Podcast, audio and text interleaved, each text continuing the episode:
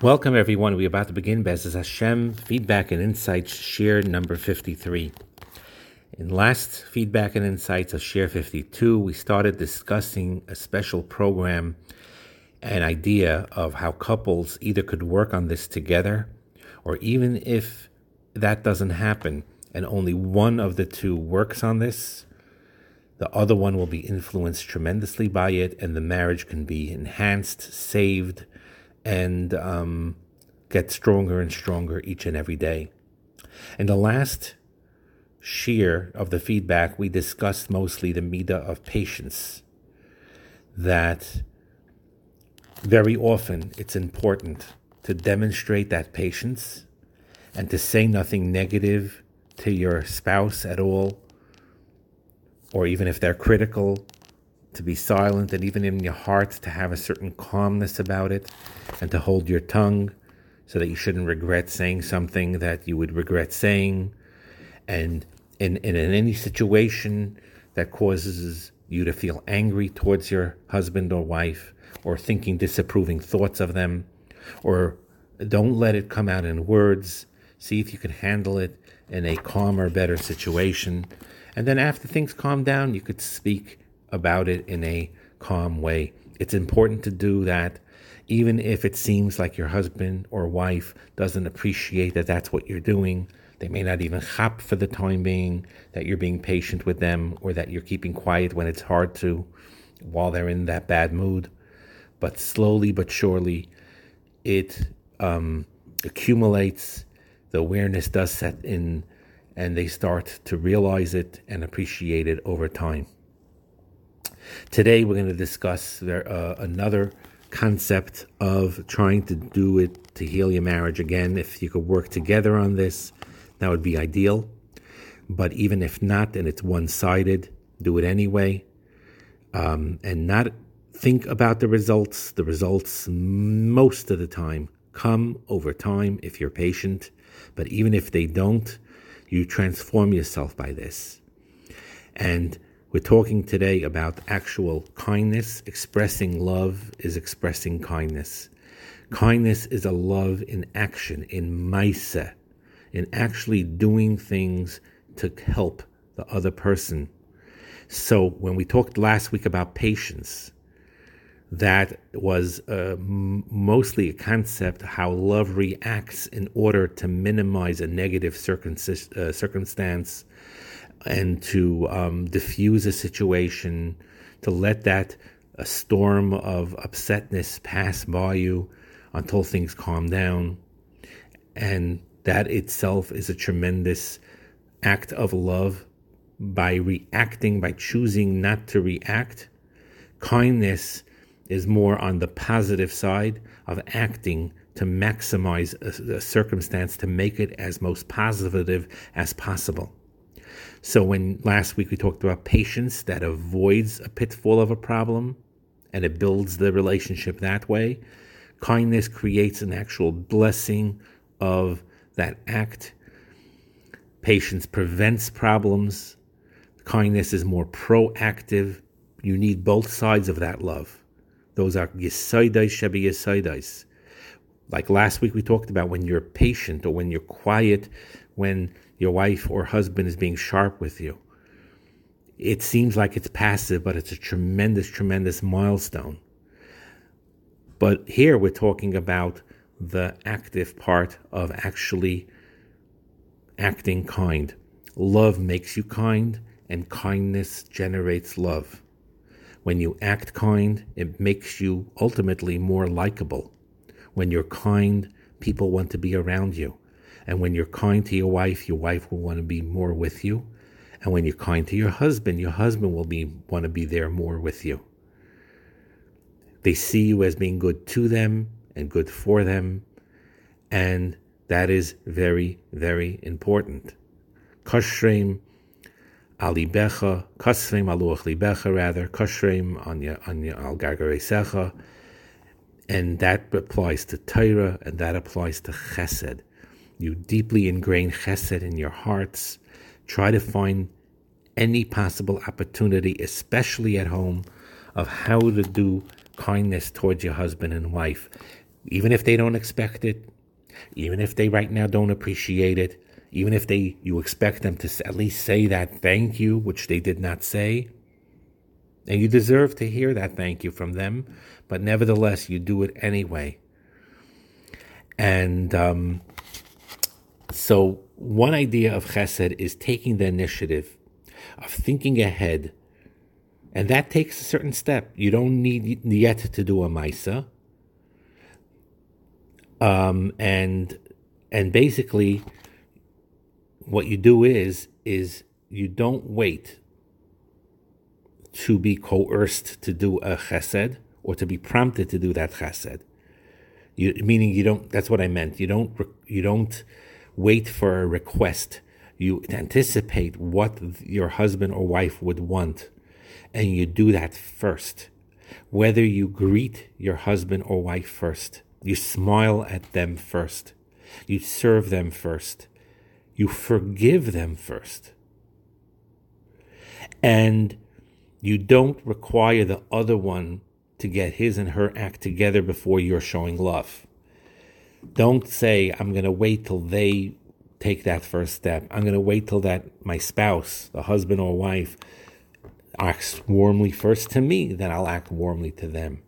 Take the initiative right now, even if you don't feel like it. And when you see that need for chesed, my husband right now needs this. My wife right now needs this. They may not be the be- in the best of the moods. They may not. You may think they may not even deserve it right now. Whatever the case may be. But what you do is, is you say to yourself, they need this chesed. I'm going to do it for them, unconditionally. Period. Don't anticipate results. Like I said, this is a long-term thing. You do this day in and day out, day in and day out. The results 99% of the time come. Even if it doesn't come, it transforms you. So what you do is again, you take that initiative of doing that chesed, unprompted, even if it wasn't requested, and even if you don't think you will get a positive response back. Another concept of kindness that's built into it is a certain gentleness. When you're operating from chesed, you're careful how you treat your husband, how you treat your wife, never becoming unnecessarily callous or harsh. You're sensitive, certain tenderness. We spoke about that if you could be as strong minded as you want, 100% at home with your wife, with your husband, no matter how strong minded you may be, you soften up. You become more sensitive, you become more tender, you become more flexible. Even if you need to say hard things at times, you bend over backwards to make that quote unquote muster the easiest possible thing to hear, the most gentlest way, like butter. That is love of true love of emes. So again, you take the initiative, that's number one. Number two, you build that chesed with a gentleness. And the next part is also part of it is helpfulness. Being kind means that you meet the need of the moment. If it's housework and you you know have the ability to help, help with the house housework, help with the laundry, a listening ear, you give the listening ear. Chesed means that you give your wife that that the chesed gives the wife the ability to serve her husband, not worrying about her rights. Husband doing chesed for the wife, not worrying about his rights.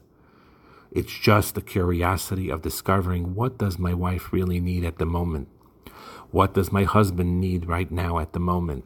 And then motivate yourself to take those steps to see that those needs are met. And there needs to be a willingness to this, to be agreeable. Instead of being obstinate, instead of being reluctant, instead of being stubborn, you cooperate and you stay flexible. Instead of complaining or making excuses, you look for creative ways to accommodate and to adjust. A kind husband will end thousands of thousands and thousands of potential arguments by simply being willing to listen first rather than to demand his way, and the wife as well. A kind wife will end thousands of potential arguments by her willingness to listen first rather than to demand her way. And that's very, very, very important. And um, it's a special ahava to do this, and you need to remember those kindnesses that caused you and your husband, you and your wife, to be close in the first place. There, there must have been a time where you were close, where you did chesed for one another, where you felt good about your marriage. And by the way, even if you never did, for whatever reason, it's time to start now. But if you have, you recall those days and try to renew those days. And years and time, yes, we talked about it previously.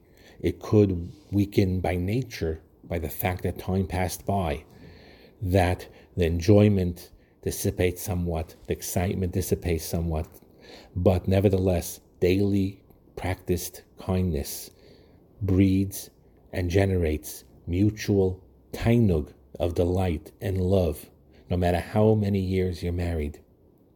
And no matter what the problems were in the past, you keep doing these practices that were described in this feedback and in the prior feedback, you will see how your marriage improves immensely.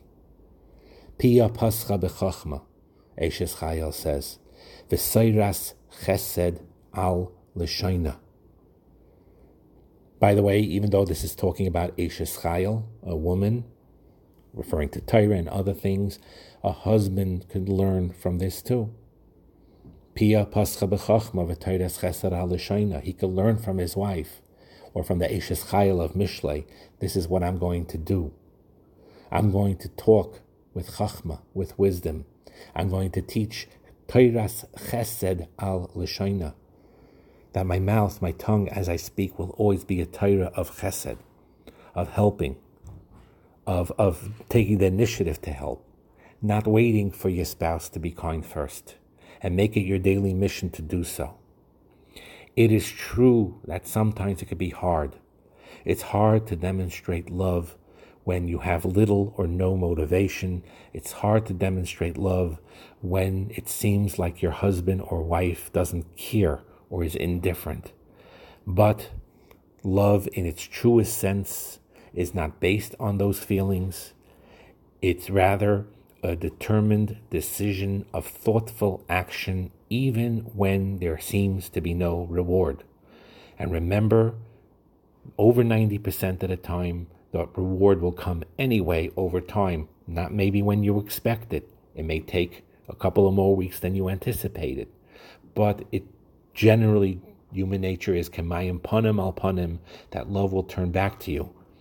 But never expect it and or do things because of that.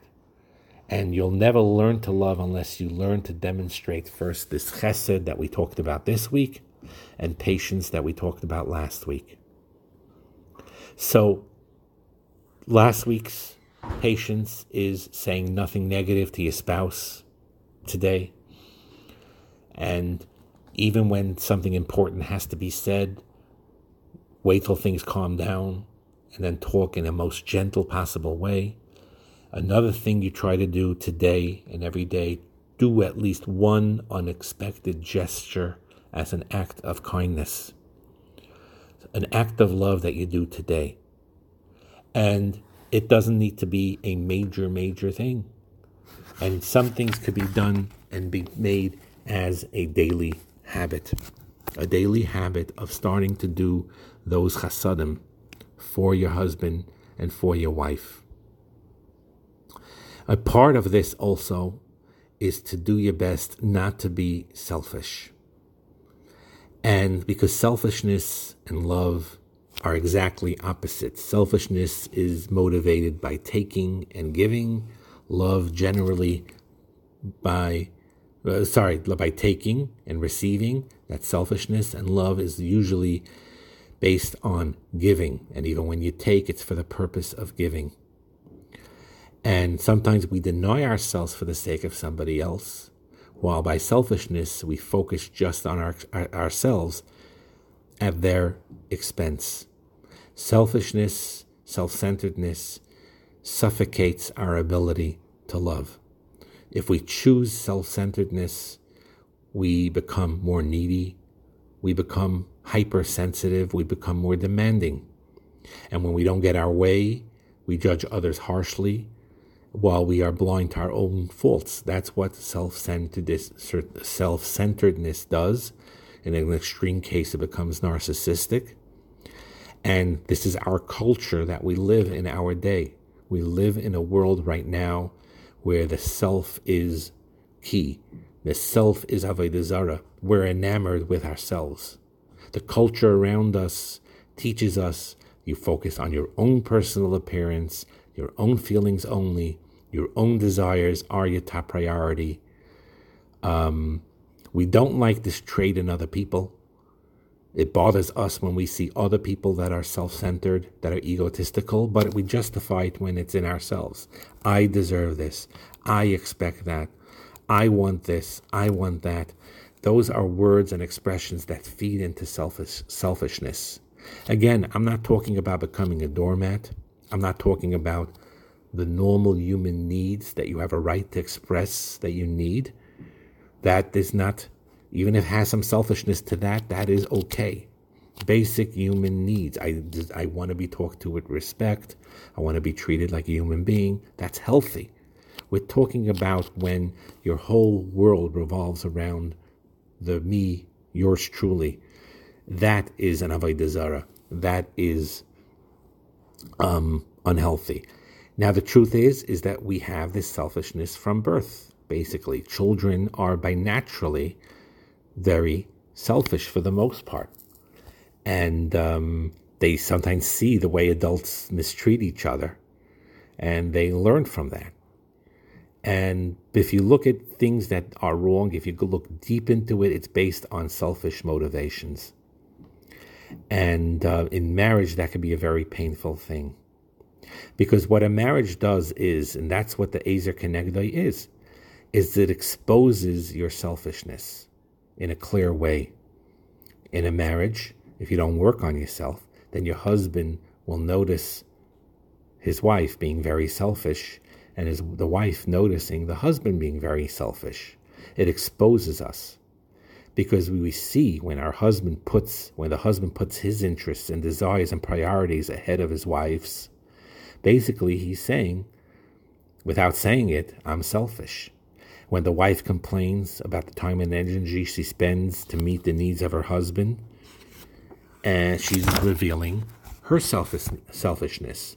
Again, we're not talking about normal human needs. We're going above, beyond that, where you're the center of everything. Moodiness is selfishness in disguise. Complaining is selfishness in disguise. Laziness is another aspect of selfishness. Irresponsibility is another um, sign of selfishness, boasting, bragging, becoming easily angered, talking too much, never listening, on and on and on and on. All these lists of negative behaviors, the nakuda of it is uh, over inflated ego and thinking too much of what I, me, the royal me. And again, I'm going to say this many times because we have to counterbalance this. Yes, a person has to say the world was created for me. So you are special. Your neshama is special, but it has to be done in a unselfish way. How is my neshama going to serve its best Hakadosh Baruch Hu? My neshama, yes, but how is it going to serve Hakadosh Baruch Hu? And that's when you start focusing now on your husband's needs on your wife's needs. Think about the other person. We all struggle with self- selfishness. It's part of self preservation. It make, makes sense. It's normal, but we have to break that habit. We have to, loving couples and loving marriages are work very hard on humbling themselves. And they, they decide, I have flaws too. My husband has flaws. My wife has flaws. But I'm going to take good care of them as flawed individuals with whom I'm sharing my life with. My wife may have her problems. She may have a lot of flaws. She's a flawed human being, yes. But I am going to decide to live and give unselfishly to this person, to this flawed person and make the best of it and look at the, the kudais taivais of this person and built. And And um, you could enjoy personal fulfillment. There's nothing wrong with having a sipak nefesh too, a hundred percent. But you don't negate the happiness of your spouse to enjoy yourself. It should be something that's mutual. It becomes liberating after a while. People think that when you become less selfish, you become more constrained. The reverse is true. You become less selfish, you have more inner freedom. Again, we're not talking about the shmata mentality. We're talking about just normal, healthy giving. It helps liberate you from anxiety of unrealistic expectations. It liberates you from the anxiety of having unmet demands by prioritizing the well being of your husband, of your wife. You experience a fulfillment that cannot be duplicated by being selfish. And when people are unselfish, they have a special tainug. After a while, they enjoy it immensely. They have develop amazing friends. Their wives become amazing people. Their husbands become amazing people. They're willing to set aside their own jealousies, their own demands, and they lose themselves in the joy of helping the other, of giving one to the other.